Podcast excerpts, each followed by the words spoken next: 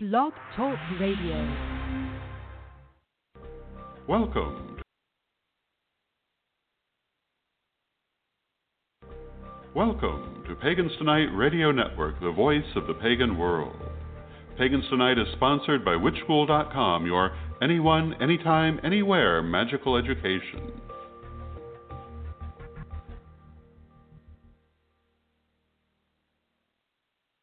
And good morning, good afternoon, and good evening, wherever you're at in the world today. It could be any one of 212 countries that regularly visit the Daily Spell and all the parts beyond. And I'm your host tonight, Ed uh, Corral, and uh, welcome you to this week uh, on the Pagan Tonight Radio Network with Rock the Retrograde.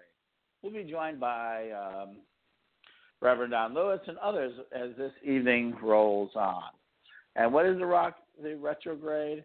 Well, it is our ability to say, hey, this, you know, it may be a retrograde, but we don't have to be upset about it. Um, and with that, and tonight I have like a very special guest host who uh, is actually there all the time. Hi, Don. Are you there? I am here. Yes. Yeah, absolutely. And we're here for the retrograde. And so I'm going to start this right off at the beginning. Is that um, the, the retrograde holds absolute terror for people. I've noticed of all of these things in astrology you know three things. You know you know your astrology, you know your astrological sign, you generally know your moon or your rising sign, and you know about Mercury retrograde. So what is it about Mercury retrograde that is so horrifying to people?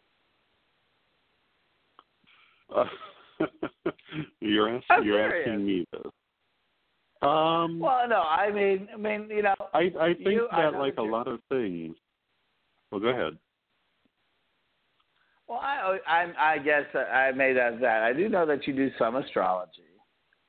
Oh and yeah. That you do know a lot of what people think about in the magical world. hmm I mean, have you dealt with Mercury retrograde? Do you find that it's particularly difficult for people?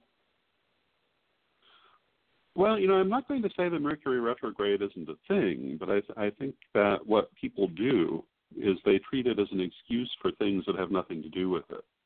I think there are a lot of people who uh, who do that with a lot of different things in life. In, in the metaphysical world, we see it with Ouija boards a lot as well. Um, and you see it also with, with more mainstream superstitions like Friday the 13th.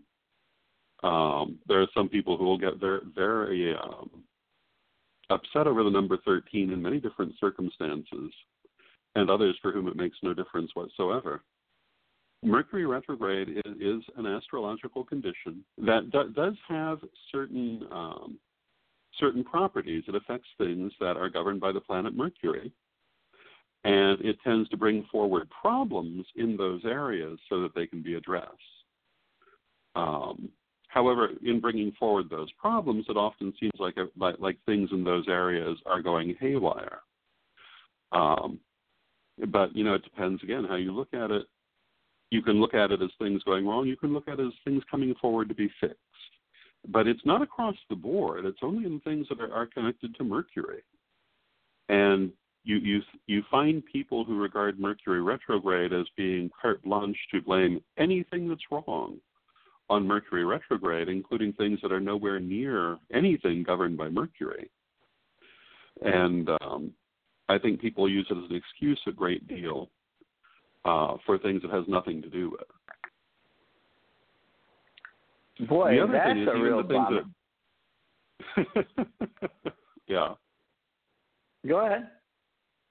Well, the other thing thing also is that even those things that it does influence um, you know, the whole point of studying astrology, the whole point of studying metaphysics is that you can influence the things that are going on, and so you don't ju- just um, throw up your hands and say, "Oh my God, Mercury retrograde." Um, you you take common sense uh, precautions in those areas that that it does in fact affect. So you're saying that the fact that I'm in a bomb shelter, well, actually, I'm not in a bomb shelter. I do know some people who enter the Mercury retrograde bomb shelters, and they're on day two Yeah. of the 31 day watch. And Just so they they're barricaded themselves under the bed. under the bed in in their basements, um, with lots and lots of you know of, of of good things to eat because well, mice. Never mind. so you're saying Yeah. for them to blame the the Mercury retrograde on all of these problems instead of themselves is like ridiculous. That's that's just terrible. We have to blame someone because we can't be at all responsible for our own life. I mean, that does seem to be a seriously. human instinct, but um, Well, I have no power uh, over astro- astrological things. I mean, I literally have no power over Mercury, but it seems to have a great deal of power over me. I have no power over the moon, but it seems to have a great deal of power over me. I mean, isn't that what the whole point is? That where I was born, my astrology of when I was born, seems to be uh, affect things more than um than anything else. I mean, I can't control any of that. And yet it well, you know, like, it's, like it's partly how you look at it too. Um, there's a famous story about the philosopher Socrates, and the story has to do with physiognomy, which is a whole different metaphysical thing. But it's it's um, divination by physical characteristics. And the uh, philosopher Socrates famously consulted a physiognomist by the name of Zopyrus, who was very embarrassed to have to tell the, the great philosopher that to go by physiognomy, uh, he appeared to be basically a loudmouthed uh, idiot with with no knowledge of anything or understanding, and basically um, basically a bore. And Socrates responded, "You're right. That's exactly how I was until I studied philosophy." Uh, the point being that yes, we use these things to uh, to help us see parts of ourselves, but that doesn't make them immutable. We we look for strengths and weaknesses so we can make them stronger or heal them altogether. It, it's not. Um, it's a technique that should be helping you to build yourself, not giving you an excuse to um, to wallow in problems. And this is true for pretty, in my opinion, pretty much any of the of the different spiritual disciplines. And if you look at them, they should they should show you where you perhaps need work, where you perhaps can make improvement. Uh, but that's um, does not mean that those things are there because they cannot be changed. They're there to point you to what you can change, what you can make better. And going back to Mercury retrograde, this is why I look at it as showing you uh, those things which which are in need of being fixed or adjusted, um, which is, um, I think, a much more proactive way to look at it. Man, you're bumming me out, Don. I mean, seriously, all of this sounds like oh, this sounds like personal responsibility and and and Horrible, personal isn't it? awareness. It is truly horrible. Um, it's it's, Well, you know, it's I- like to me, that's what the, what the whole name of the game is. I mean, all of this is there to help us to make ourselves better. And you know, you look. Sometimes you look you look at the metaphysical community, and um, what can I what what can I say? It, it seems like very often evading personal responsibility um, is, is more the priority than than growth and development. Well, I, it does go back to something that I believe now I've undercome. So next week, um, I will be covering ten magical hacks that you can do. Hacks or magic, how you can just really up your magic game. And one of the Mhm. one of the rules is stop thinking local and linearly.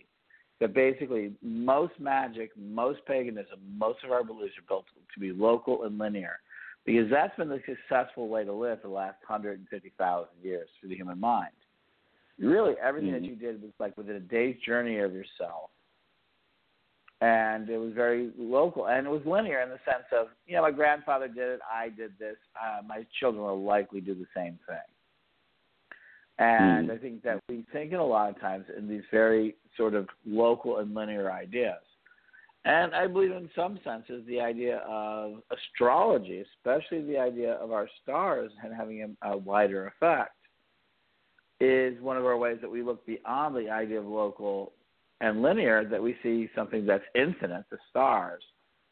And we're trying to bring it to some sort of comprehension, even though we share it over large scales.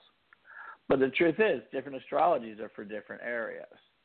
I mean, there is not one astrology, there is not one interpretation. Our great friend Alan Solomon explained that every day of the week. Mm.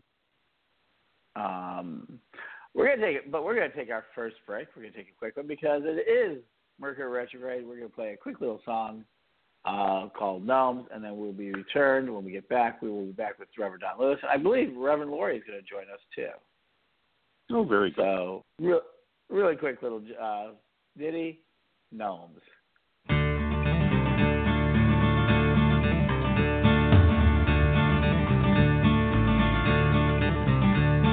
As I was sitting in my chair where I was the only one there. When a hazel branch struck me in the head, and the coroner pronounced me dead. Seven years that I was gone, dancing jigs and singing fairy songs. Now I'm back and you can see I'm a little bit human and a little fairy. Well, those gnomes took my brain. I would bet they are insane. Cause I don't think there was there no who thought as much as I did. Ha ha, the joke is not It's me, ring, ding, diddly, oh, da,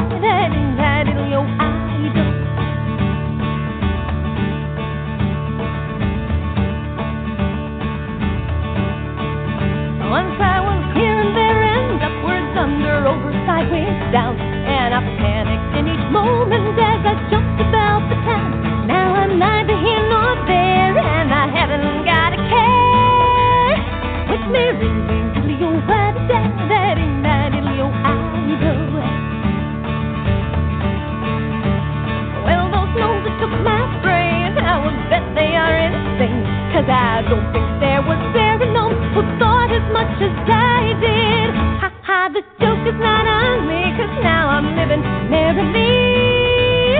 With oh, da, da, da, ding, da, diddly, oh, I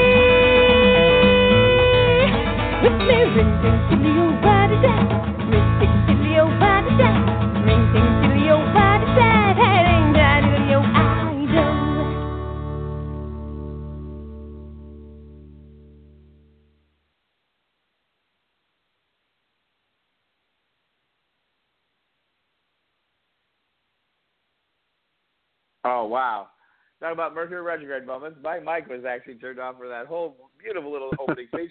Welcome back. That's Gnomes by Cecilia and so Don. One of the things uh, I, people talk about Mercury retrogrades and everything else, and then we're here for rocking the retrograde, which we want to make your retrograde better because if there's somebody out there who's making a bad deal, maybe you can make the other side make a good deal. Think about it. That for every side of a, for every bad side of a coin, there's got to be a good side of a coin, doesn't there? And uh, so people ask, so so what if I'm born during the Mercury retrograde? What if I was born during like my birth was like right on top of a Mercury retrograde? Does that make a difference? Uh, that actually makes a huge difference. Um, and again, bearing in mind that, that what Mercury retrograde really does is it pulls things forward so that they can be addressed. But if you're born under Mercury retrograde, uh, Mercury retrograde periods will actually tend to be more peaceful than not. Um, and you, you will tend to be addressing those things at other times during your life. People who are bar- born under retrogrades tend to have um, particularly good periods during retrograde. It uh, so, it's when they feel most themselves, most at home, most on balance. I think because it returns them I, to their natural state. So we've been suffering from a lot of sort of astrological um, circumstances in over the last year and a half. I've noticed a, a big trend to see much more astrological information available to the public in the form of memes and other systems along the way. I would agree with that. And it seems to be like, well, we all know about the black moon. We won't talk about that today, but we all know about the origins of the black moon right here on Pagan Tonight Radio.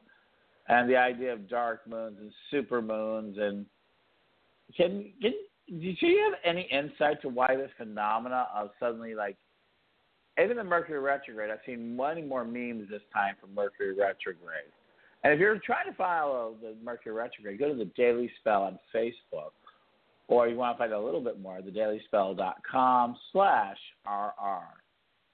And you follow us on the Mercury retrograde as we cover it this time and try to figure out how to make it better for you. Um, yeah, do you have any insight to to why that might be? I mean, that seems to be like a big thing now, isn't it? Well, I think I think there are a couple of, of different things involved. One one is that people do like novelty, and I think that one of the things we're seeing is people um, making astrology more and more complex than than it generally formerly was in previous years. But I think mm-hmm. I think if you're seeing more of this sort of thing, it's partly because the world is so out of control these days that people are looking for anything they can do to help them keep their balance and find their way. Um, it, it's a very chaotic time. It's a time with a lot of fear for a lot of people, and very little reassurance anywhere. That makes sense. Do you think people want you, reassurance? I, I think they want reassurance on one hand, and I think they want um, something to blame on the other. That makes and sense. that kind of goes back to well, you know we can't possibly blame ourselves. Um, and in some case, in some cases, that isn't necessarily was um, that wouldn't necessarily be where the blame would lie, Mm-hmm. but uh, it could be where the solutions would lie if you weren't looking just for blame. I, I think that um, I think something else that people that that many people are doing is looking for ways to make excuses not to um, try to make things better, but uh, to accept them as being um, impossible to improve. The idea that nothing Yeah. can be done, which I think is ridiculous. Mm-hmm. But it seems to be a point of Well, view many people are clinging to at present. Right. you know, we have a mess over here, but nothing can be done. Oh, oh, horrible things are happening happening over here, but nothing can be done. Um, if that's the way you're looking at things, of course you're going to look for scapegoats and and, um, mm-hmm. and explanations for why it's beyond your control. Right. So you think that's part of it too? I think that's that part of it. this sort of this. Okay. And, and One, I none of these also- are true for every person, but there are lots of different people. And I think that's true. I think people like to to to tell their own stories, their own narratives, their own philosophy. They want Mhm. everybody's a hero of their own story. I think that's a, a truism that we don't tend to recognize that often. Mhm. I think people I don't think people understand that they are the heroes they're often cast themselves as the heroes of their own stories. And if they're not the hero of this, their own story, who is? Are they a villain in it? I think that's a, Mhm. an important filter to look at because I think Mercury retrograde has this sort of aspect to it that's almost comic bookish. Meaning, oh Mhm. yay, my hair is on fire, and it's almost comic bookish. It's like a roller coaster ride. And I think people don't realize that they're playing. I don't know if they're playing as their own hero, as their own villain, or just the helpless bystander who's about to be crushed by the car that was just flung by the great villain Mercury retrograde, waiting for their Superman or Superwoman to come save them. And that they. I think there are various people playing all those parts. So, how much control do you think people have over playing each of those individual parts? I mean, uh, As do you see I yourself as a, do you see this yourself as a hero in your own story? Yes, Okay. I, Uh, I think too. that that's the only sensible way to pursue it. Mhm. Um, and I think so too. I think that a lot of people do it. So, so my next tip for people who are trying Mercury retrograde: realize you are the hero of your story. There isn't anybody else who's the hero of the story. Or if there's somebody else who's the hero of the story, what's your role? Because you're not the Hmm. hero, then what are you in your story? And I think that too you know, there's nothing people- worse than being a bit player in your own story. At least from my point of view. And does that that can happen, right? hmm There seem to be a lot of people Um, who, who who choose to live their lives that way. And you know, I mean, everybody's in their own place, and um, so I'm not I'm not saying that every everybody should do exactly the same thing, but I, I really never understood why you would not choose to be the lead player in your own story. Well, that means you have responsibility. Mm-hmm. Does it means you have a personal responsibility in that story that you, it just doesn't happen to you. Now you have to do something because, after all, a hero is responsible. Mm-hmm. Though, if you really read the hero stories, they're not responsible. They're mostly reactive to things that are around them until such Mhm. time as they realize that they're fed up and don't want to be pushed around anymore. Yeah. Um, I think that's like one of the most important things about the hero story is that eventually, at some point, they're getting tired of being pushed around, and they say no more, Mm-hmm. and they say, "Well, I want to be in charge of this life. I need to do something different. I need to be better," and then they take personal accountability, and with that, they tend to be able to change the life around them. and they're able Mhm. to change their lives a lot of times. Not always, but a lot of times.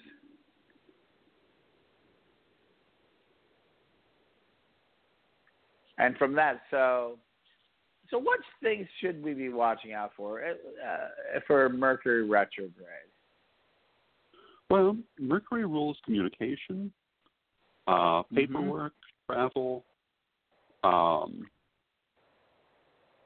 all forms of communication.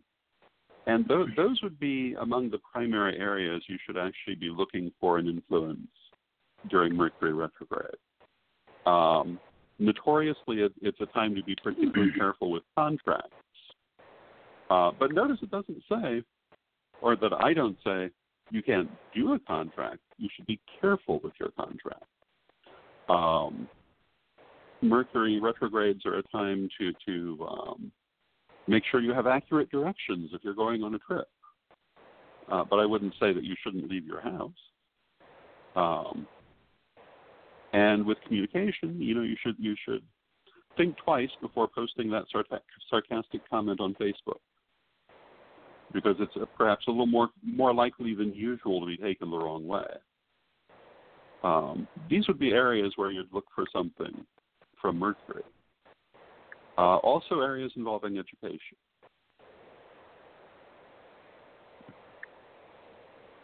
So that makes but those would be the places. Yeah.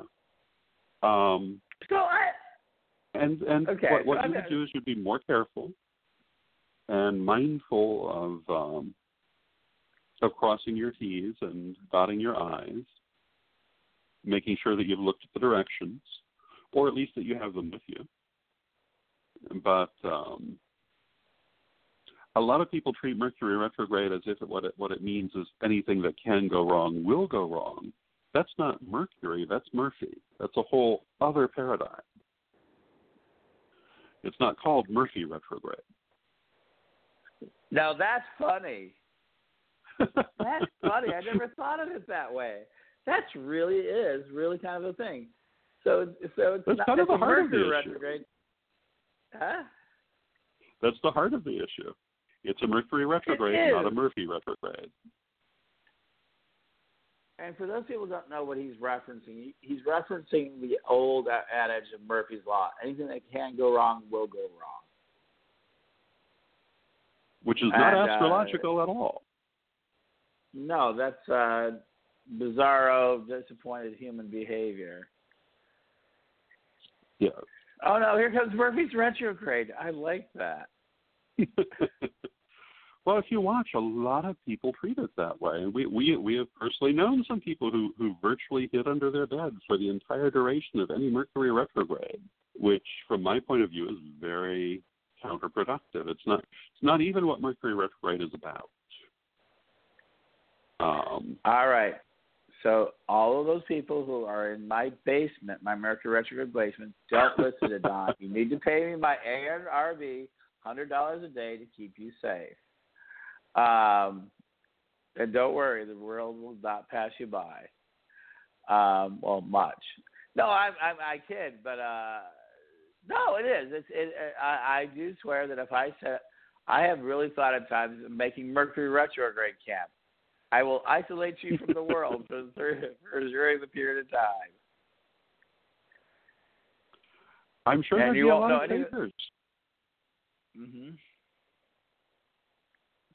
Um, and I'm not saying there's nothing to the, the to Mercury retrograde. I'm saying that it's much more limited in its effects than people want to credit it as.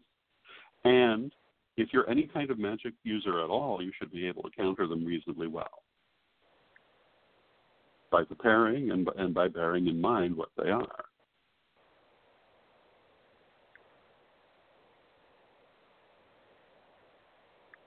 Now, I'll give you an example. Our our old friend Rosemary Fletcher, one of the best psychics that I have ever known. I, I think you would say the same. She she she did pay attention to Mercury retrograde.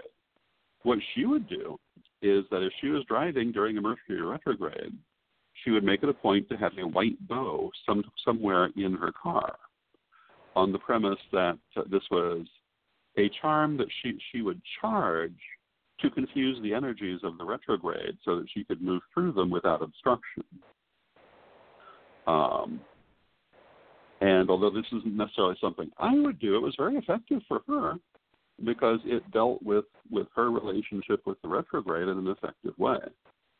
And it was proactive, and she never had problems. Well, that makes some sense. Tokenism and the ability Exactly. to hold on to sure, that makes a lot of sense. Um, and that makes a lot of sense out there. So yeah, folks, you know, if you love what you're hearing and hear what you love, you know, I want to remind you all that, that we are doing a, drive. If you really want to support us, you can join our sponsoring website, WitchSchool.com. And we have a five dollar a month membership that can bring you insights into all of this, brings us all of this great media and everything else. Um, we're going to go ahead and play. Uh, we're going to take about four minutes out for the New Age Pagan Rag by Midnight Murphy Round, uh, Rounders. And when we get back, we're going to change up the subject a little bit. I want to talk to Don about art and and some ideas behind. We still rock the retrograde, but I, I want to talk about some of the things that is happening in his life because you know he doesn't get to talk much about his art, his way he does things. You know, because we always see him as this sort of thing, but you know he's a great artist and and we're going to talk a little bit about his art and some of that stuff when we get right back. But right now, we're going to take a break for New Age Pagan Rag because I'm just in the kind of mood for something a little light, a little fluffy. And yes, hide under your bed. The Mercury retrograde has arrived. And it's, it's as bad as Godzilla today. So we'll be right back.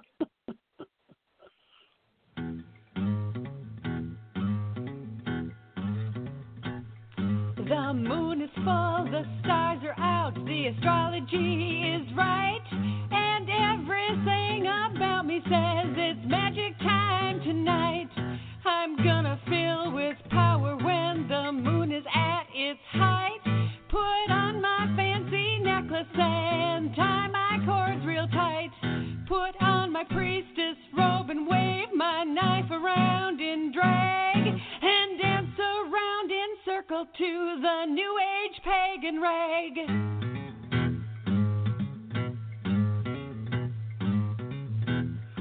Went camping at a festival last year in late July. They had t shirts there for sale, so expensive I could cry. My kilt was full of sweat because the temperature was high. But I wore that t shirt proudly. I'm a pagan kind of guy. Now I don't mean to complain. And I don't mean to nag, but after six full washes, all I got is a new age pagan rag. New age pagan rag. New age pagan rag. Get up and move, get in the groove. It's a new age pagan rag. It's the latest old philosophy. It's the latest ancient bag. It's the new age pagan rag. New age pagan rag.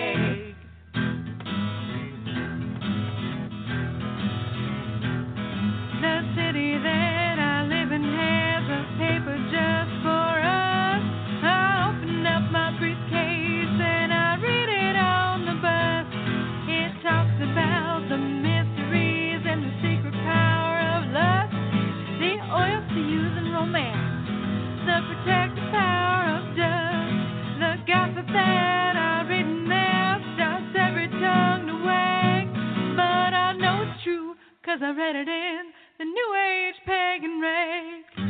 New age pagan rag.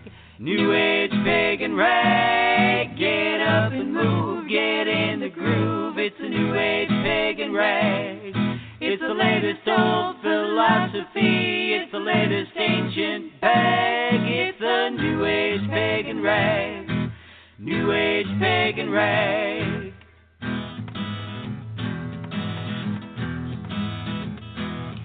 My priestess is a hot one. She goes sky clad, don't you know? She's as real as it gets. She don't do nothing just for show. She calls the God down into me, calls quarters like a pro. She owns every book by Buckland, Janet Farrar, and Gavin Bone. She's third degree eclectic. I don't mean to brag, but every month or so she's on the New Age pagan rag. New Age pagan rag. New Age pagan rag. Get up and move, get in the groove. It's a New Age pagan rag. It's the latest old philosophy. It's the latest ancient bag. It's a New Age pagan rag. New Age pagan rag. New Age pagan rag. New Age pagan rag. Get up and move, get in the groove. It's a new age pagan rag. It's the latest old philosophy. It's the latest ancient bag. It's the new age pagan rag. New age pagan rag. New age pagan rag. And that is New Age Pagan Rag by Murphy's Midnight Round Daughters. And you know, I've read a few of those pagan New Age, New Age Pagan Rags. Uh, Roundtable Magazine, Pagan Chicago, um, the Daily Spell in its own way. They're all those pagan rags where we bring up the latest philosophy today.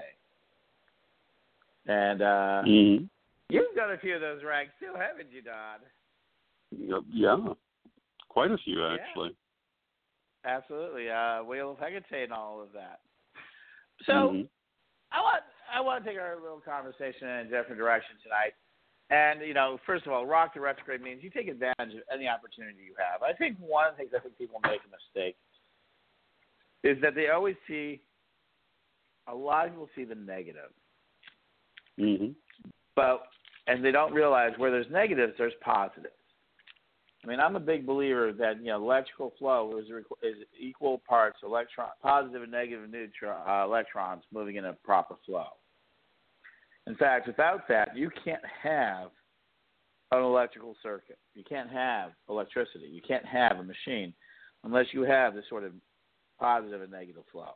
It just doesn't work. Mhm. And for some reason, people think that, uh, especially in the magical world, they're all positive, positive, positive. And let's be honest, if we do, then we find out, like in the electrical world, that doesn't work. But can it work in the magical world? Do we have these sort of polarities? And so people, you know, ask it. But, but you, but you have done something a little bit different. You've looked to reconcile a lot of these ideas. I, I tend to the be a believer in the reconciliation of opposites. Yeah. And um, I heard something that I thought was very interesting. That in some of the idea, uh, and then is the uh, the opposites, which are are impossible not to be, you know, they, they cannot exist without the other. That sort of dualism that is unintentional.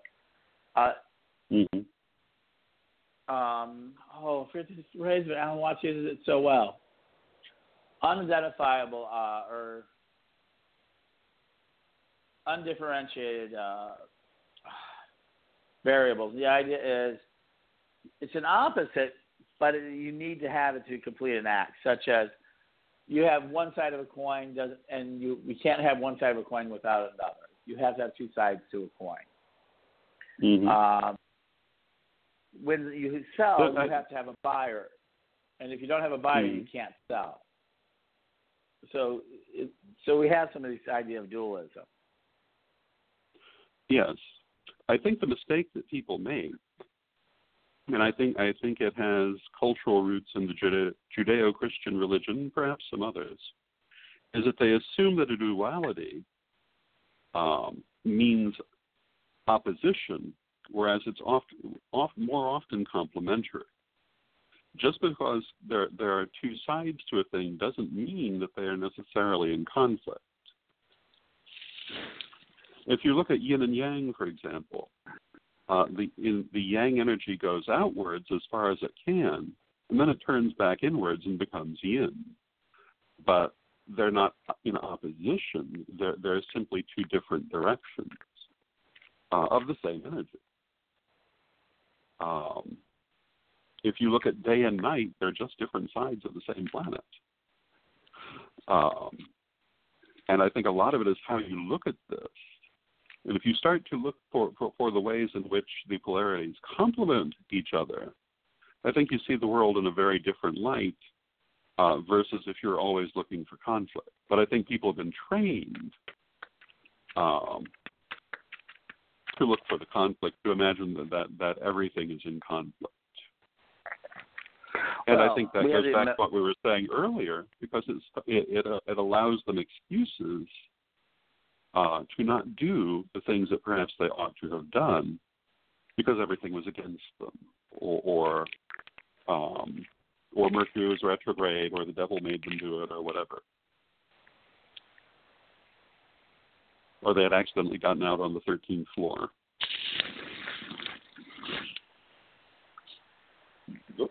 Absolutely. So yeah, no, and I, uh, or you know, or or crawled under a ladder. Uh, that's another one I've seen. So yeah. So I guess one of the things is is that one of the things we're starting to see in in magic, and, and as you know, I'm deep into the cyber magic, and right now I think we're on a transitional phase between where technology and magic are merging in the way that they affect our minds. Mm-hmm. They may not be the exact way we get to the same conclusion, but the what they do to our minds very similar. And as I mentioned, the ANA Avatar project is really is my belief in synthetic astral projection.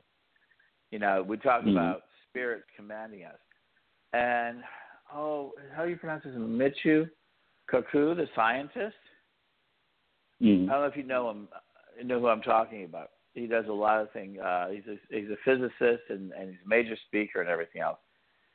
Okay. Said that we might be, and he said people might that other alien races might. And I don't agree with him completely because it would be really risky. But it does weird, weirdly match some of the other philosophies of the Starborn and others. Is that we might be seeing digitized personalities that what we may be seeing is aliens may not be traveling as physical entities, but in the form of basically information on energy Mhm. packets across the stars. And when they arrive, they basically digitize themselves at the other end, which is very interesting That- because they would that need something. that- to, Yeah, what are you going to say? I, I think that's very interesting. It is, is that he's been claiming that they would digitize and at the same time they would need to be able to lock into something.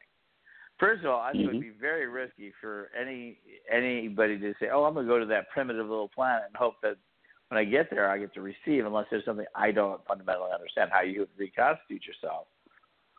Or is it that, "Oh, I'm going to go possess a nervous system down there while I manifest myself?" which would be a huge. If that's true, that would explain. And, and if aliens are traveling that way, that would. It's one of those philosophies. I think that explains a lot of things. Yeah, the idea. Wait, an alien just took over my body. You know, Mm. at two levels. One, oh my God, I can't possibly express everything I want to through this terrible interface. Oh my God, how primitive is it? What was I thinking? And two, um, oh my God, where is all these thoughts coming from? But if the idea that our personalities, and the reason why this has become relevant, it becomes more than relevant, is literally we're about to see. A t- we saw a ten million dollar prize in the last two weeks go up for someone to create a system that's a predecessor of this light beam system, which is the ability to take over a robotic body at a distance. So, absolutely. So I think that there's some of this idea of it. So I do believe that we're in an edge where cyber cyber reality and what we've always talked about how our magical reality works, that imaginative world that we have created, are merging in a way. I think that if you're a magician, you really need to pay attention Mhm. or you're going to be just washed out just so fast. You're going to be washed out like the Amish. You're going to be washed out like so many people. And maybe you have a great life, but my gosh, you're going to be left behind in the dustbin of history. Um, Well, I think that's true, but I also think that's true across the board. No matter no matter what background one has, we're we're living Oh. in a time of extremely accelerated change, and if you're not paying attention to it, you you will find yourself far behind. And so one of the things I want to talk about is that you have a lot of artwork. And now Yes, I do. Um, I know that you do. And actually, so if anyone's actually interested in your artwork and licensing it for any purpose, contact Rich and Famous Agency and, and, and talk to Elizabeth Hamilton about the possibility of you being able to use some of your artwork. because you created your artwork to be used. I mean, your original you have clip art sets, you have various omnibuses, Mhm. And part of the idea is that you. One of the things I think that motivated your early energy inside the sort of, and it was basically the publishing world, wasn't just to create art, but you wanted to create art that was shareable. Mm-hmm. I was always about the message and the information.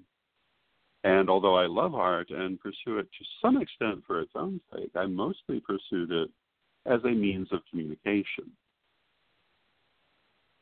Um, a means of communicating metaphysical ideas, philosophical ideas, uh, social ideas.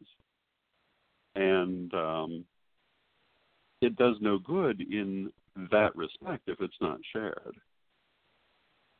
I mean, what what good would it have done me to have a beautiful artwork that what that I put hours of effort into to convey um, a deep message that appeared once in a in a um, underground magazine with 30 subscribers. Uh, of course, I would like to see it more widely used.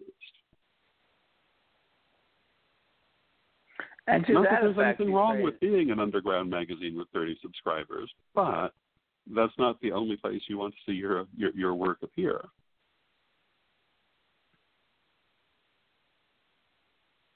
I have news for you. Me and my 29 friends in our bomb shelter during this Mercury retrograde love your stuff, and we are going to And hang on wonderful. to it so that, and we're going to hang on to it after the world is all gone. We're the only 30 people remaining, and then you're going to ask, well, is that how important that was? But if you're everybody else outside the bomb shelter, um, Now, your artwork, because of what you've done, has been conveyed all over the world. You have clip art sets, you have the omnibus, you have all sorts of artwork, and you have a lot of artwork that people talk about artwork that you spent hours on for a deep message that people have not seen.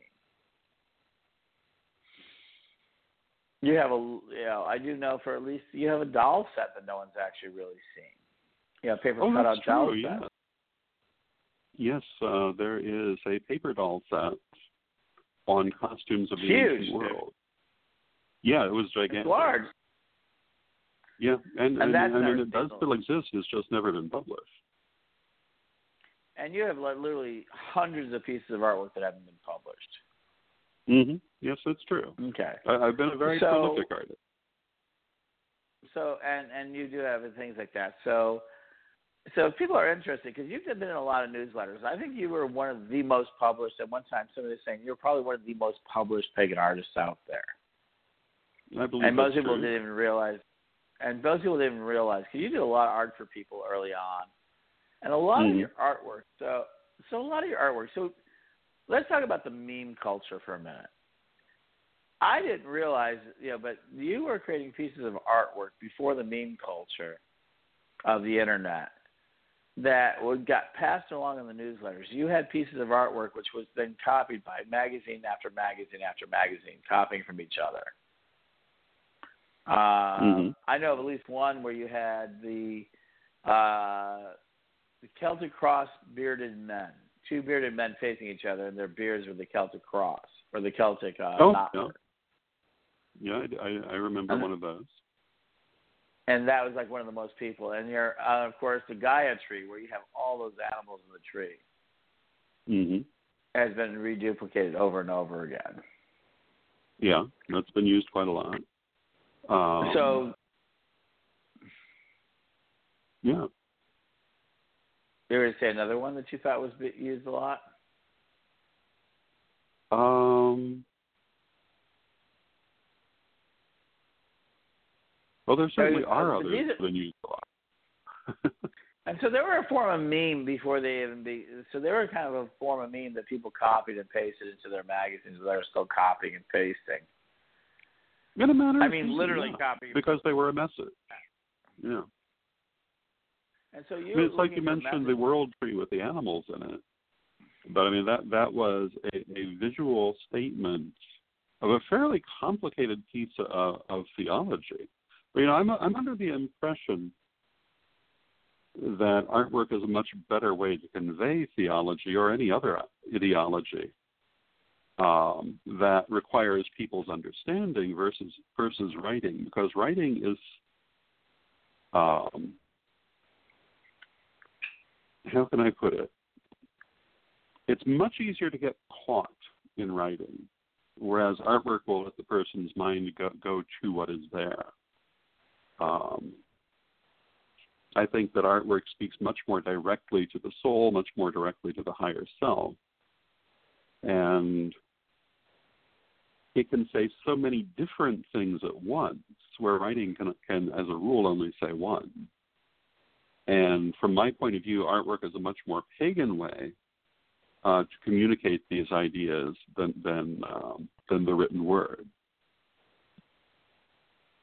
And that was the attitude with which I pursued most of that artwork. And most of that artwork is is highly patterned. And what I mean by patterning um, I don't know if anyone else actually uses the term that way, but Lady Bitterwind always used that term to describe artwork that had many different ideas woven into it that were not obvious on the surface.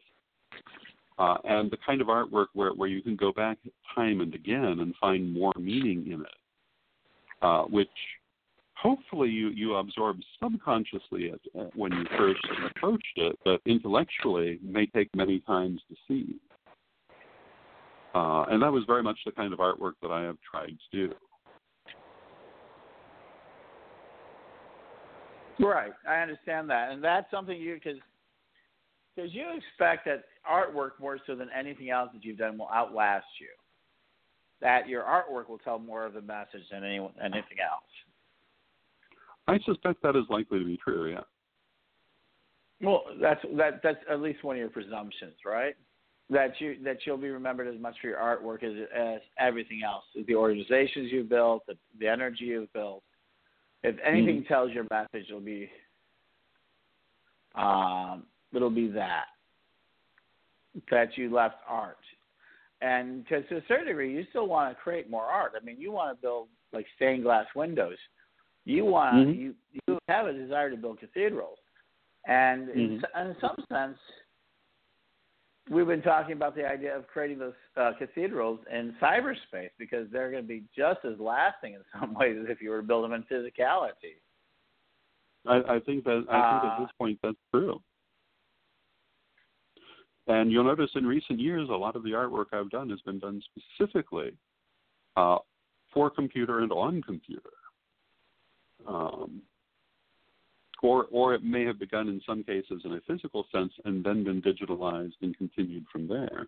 Mm-hmm. But um, I do perceive that as be, being a major form of transmission uh, of, of knowledge to the future. In fact, I think in a lot of ways, um, older older older ways of transmitting knowledge are not going to survive terribly well. And you know, I'm, I certainly am not. Um, there's nothing unusual in comparing this time to uh, earlier revolutions in communication, such as, as, the movement from scrolls to books, or from handwritten books to, to the printing press. And certainly not everything from the earlier form disappears, but a great deal is usually lost. Um, one, one of the one of the greatest um, greatest losses from the ancient world was the poetry of Sappho, who was who was considered one of one of classical Greece um, classical Greece's greatest poets. Very little of her work survives, and the the reason it doesn't survive. Um, there, there are a couple of reasons. One is that that um, when um, communication moved from scrolls to books, they preserved what they could read, obviously, and Sappho wrote in a mm-hmm. dialect that was not the dominant dialect. And they didn't bother to copy a lot of her work because there weren't very many people who could read it. Um, the same thing happened with um, with the printing press. Um, many of the older work that were not um, necessarily having great popular appeal did not did not get copied um, into the world of the printing press and now now it's all becoming digital. And um, well, I, and we're about to have our same disaster, I think, in a lot of ways, because there were literally out of the 60s, 70s, 80s, 90s, hundreds, if not possibly, you know, scores, Mhm. hundreds, hundreds of pagan magazines, small pagan magazines, small pagan newsletters, photographs, probably in the tens of thousands, hundreds of thousands of photographs of event of people. There's probably recordings, um, probably on cassettes, probably on other things of people who are this early history, which is just going to be lost, and Mhm. it's just lost forever. And a good I bit of it already has been. Oh yeah, some of it's been irrevocably lost. I mean, we've lost some of our stuff hmm Yeah, along the way. and part of part of this is normal for life.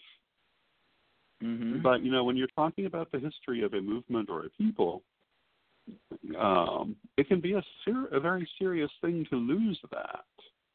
And um, one of the biggest problems in the pagan community is, is the disconnect between generations, uh, where younger people have no idea what's already been done because nobody bothered to tell them or, or leave a record of it and they go out and make exactly the same mistake that was made before because they don't know that somebody tried it and they don't know what came of it. Mm-hmm.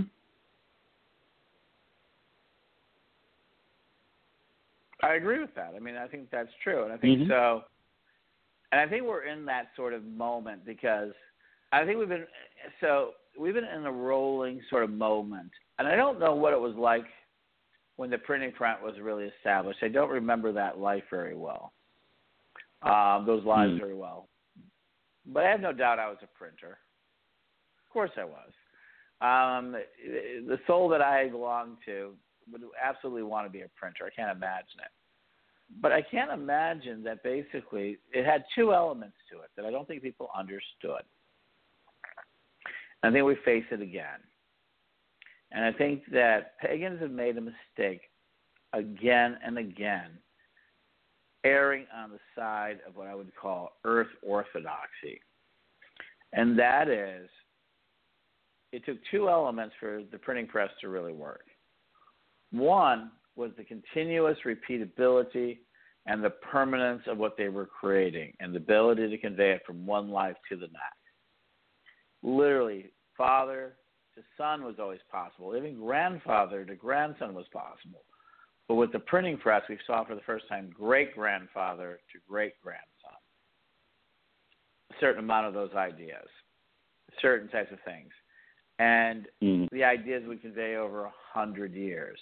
Some of the ideas would survive a hundred years, and now we have ideas because of the preservation of a certain amount of scrolls that got and ha- turned to handwritten books to turning printing press. We actually have knowledge that is probably thousands of years old, which has now become common knowledge.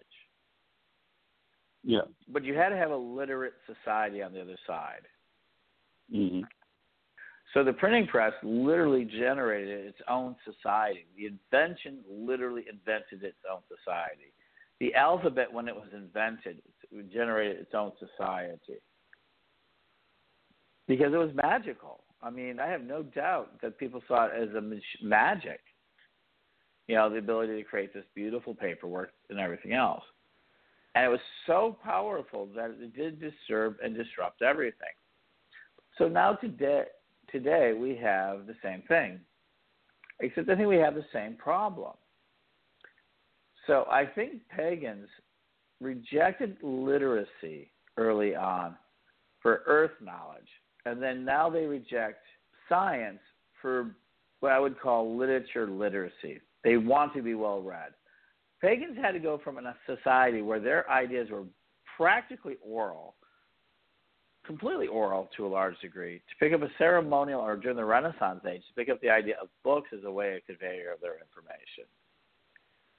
But if you read about magic, it was never books that conveyed the information. That's a later day idea, isn't it? Um, it depends on, on exactly when and what you're talking about, but yeah. Or is it Uh, the you- opposite? if you go- Greek, Go ahead. I was say, or is it the Mm. opposite? Use Greek and Egyptian and all of those pagan religions basically were library religions that they were writing, even though it was in scrolls and handwritten Mhm. books. Weren't they already in this sort of written society? Yes. Uh, there, there are there are hundreds of magical texts that have come down from Egypt, Greece, and Rome. Uh, Mhm. This and this, considering how few of the texts survive, uh, people certainly turned um, magic magic to they, they they turned to writing as a tool of magic as soon as they had writing. Um, Right. because you know any any new communication technology, the first things that are going to happen are porn and magic. Everything else will follow. Um, but humanity has See, priority. See, I don't feel like that's happening this time. I think porn is making the, the jump for the next one. But I think Magic has almost rejected the next jump of Fire. hmm I really do. I feel really like we we we're not seeing it. And what do I mean by that? I really think that we're making the jump now with our spiritual bodies, our sort of AIs, and all these sort of spirit creatures that we're playing with. hmm I think we're playing with a lot of things right now that are just amazing in our cyber world. And I'm not sure there's a lot of witches that are making that jump. Hmm? I think that a lot of them are suspicious of it.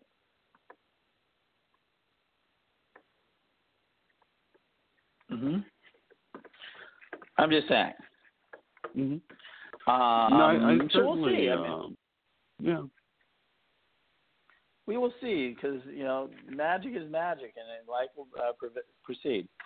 So, in in I guess a sense in the thing, so you think that art will outlast even writing in some ways. You believe that art is a better conveyor of information. I think that's often the case. Yeah. Well, and consider uh, people who might be listening it, to to the extent that um, when when you think of ancient Egypt, do you think of the artwork or do you think of the writing? I suspect Mhm. most people could name a single piece of writing from ancient Egypt, but can think think of one or more artworks. Um, so the same with- with Greece and Rome. I think that they're much more likely to recognize the art than the writing. Although obviously Greece and Rome have more writing that is better remembered. Uh, but all of these cultures have a lot of writing that has survived. Um, but I think almost anyone would be more familiar with their artwork. And um, so, yeah, I think artwork is a major way of preserving uh, and transmitting knowledge and ideas.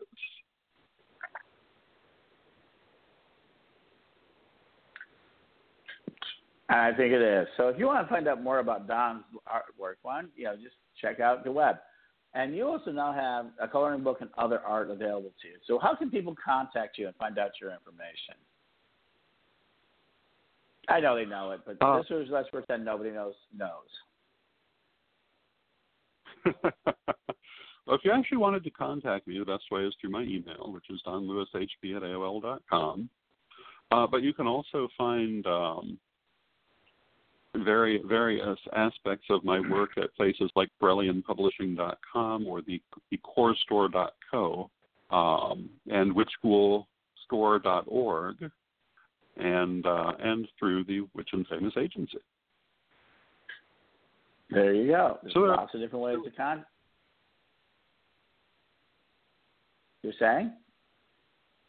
Lots of possibilities. Many addresses, Absolutely. one artist. There you go. Well, I want to thank you, Don, for spending some time with us during this Mercury retrograde. And you know, and so, do you have any last tips for everybody before I let you before we bring an end to our show tonight? I well, I do, and and that is to remember that magic is there uh, to help you not be bound by things, not to bind you.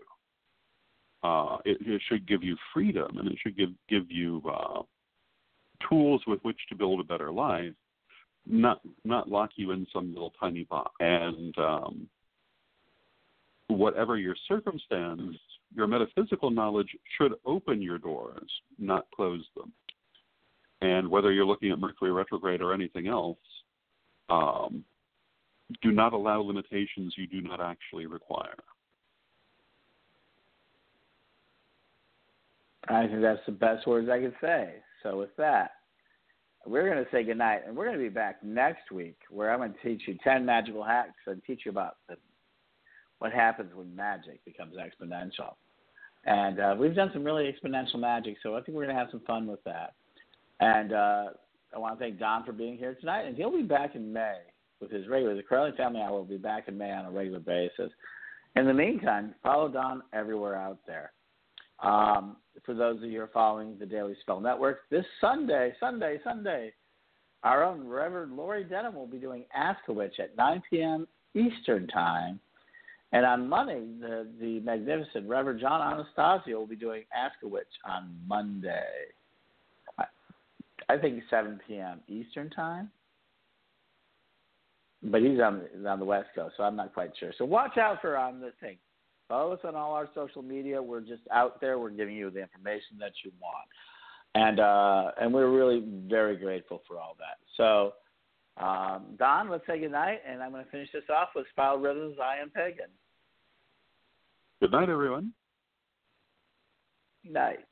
I am pagan, and I'm proud. I am pagan, gonna shout it loud. I am pagan, want the world to know that I follow the goddess cause she rocks my soul. Don't need your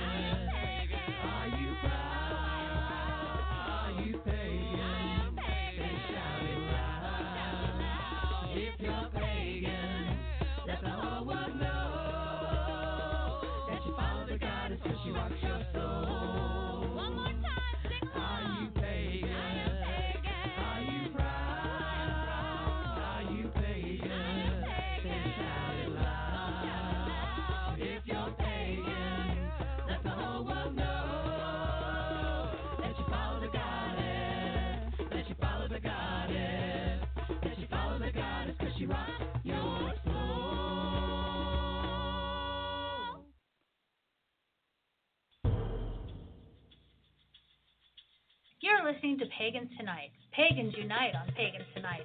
Many paths, one network.